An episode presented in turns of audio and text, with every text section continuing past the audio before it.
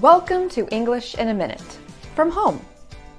Desperate can mean things are very bad or very difficult. What in the world are you doing? Jonathan, I'm playing Connect 4 and it's close. Isn't that for two players?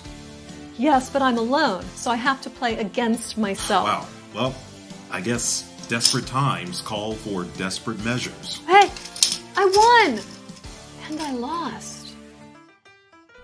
In difficult times, we do things we probably wouldn't have to do in normal times. The phrase desperate times call for desperate measures is a way of expressing this. Just to be clear, playing Connect 4 by yourself is a little desperate. And that's English in a minute.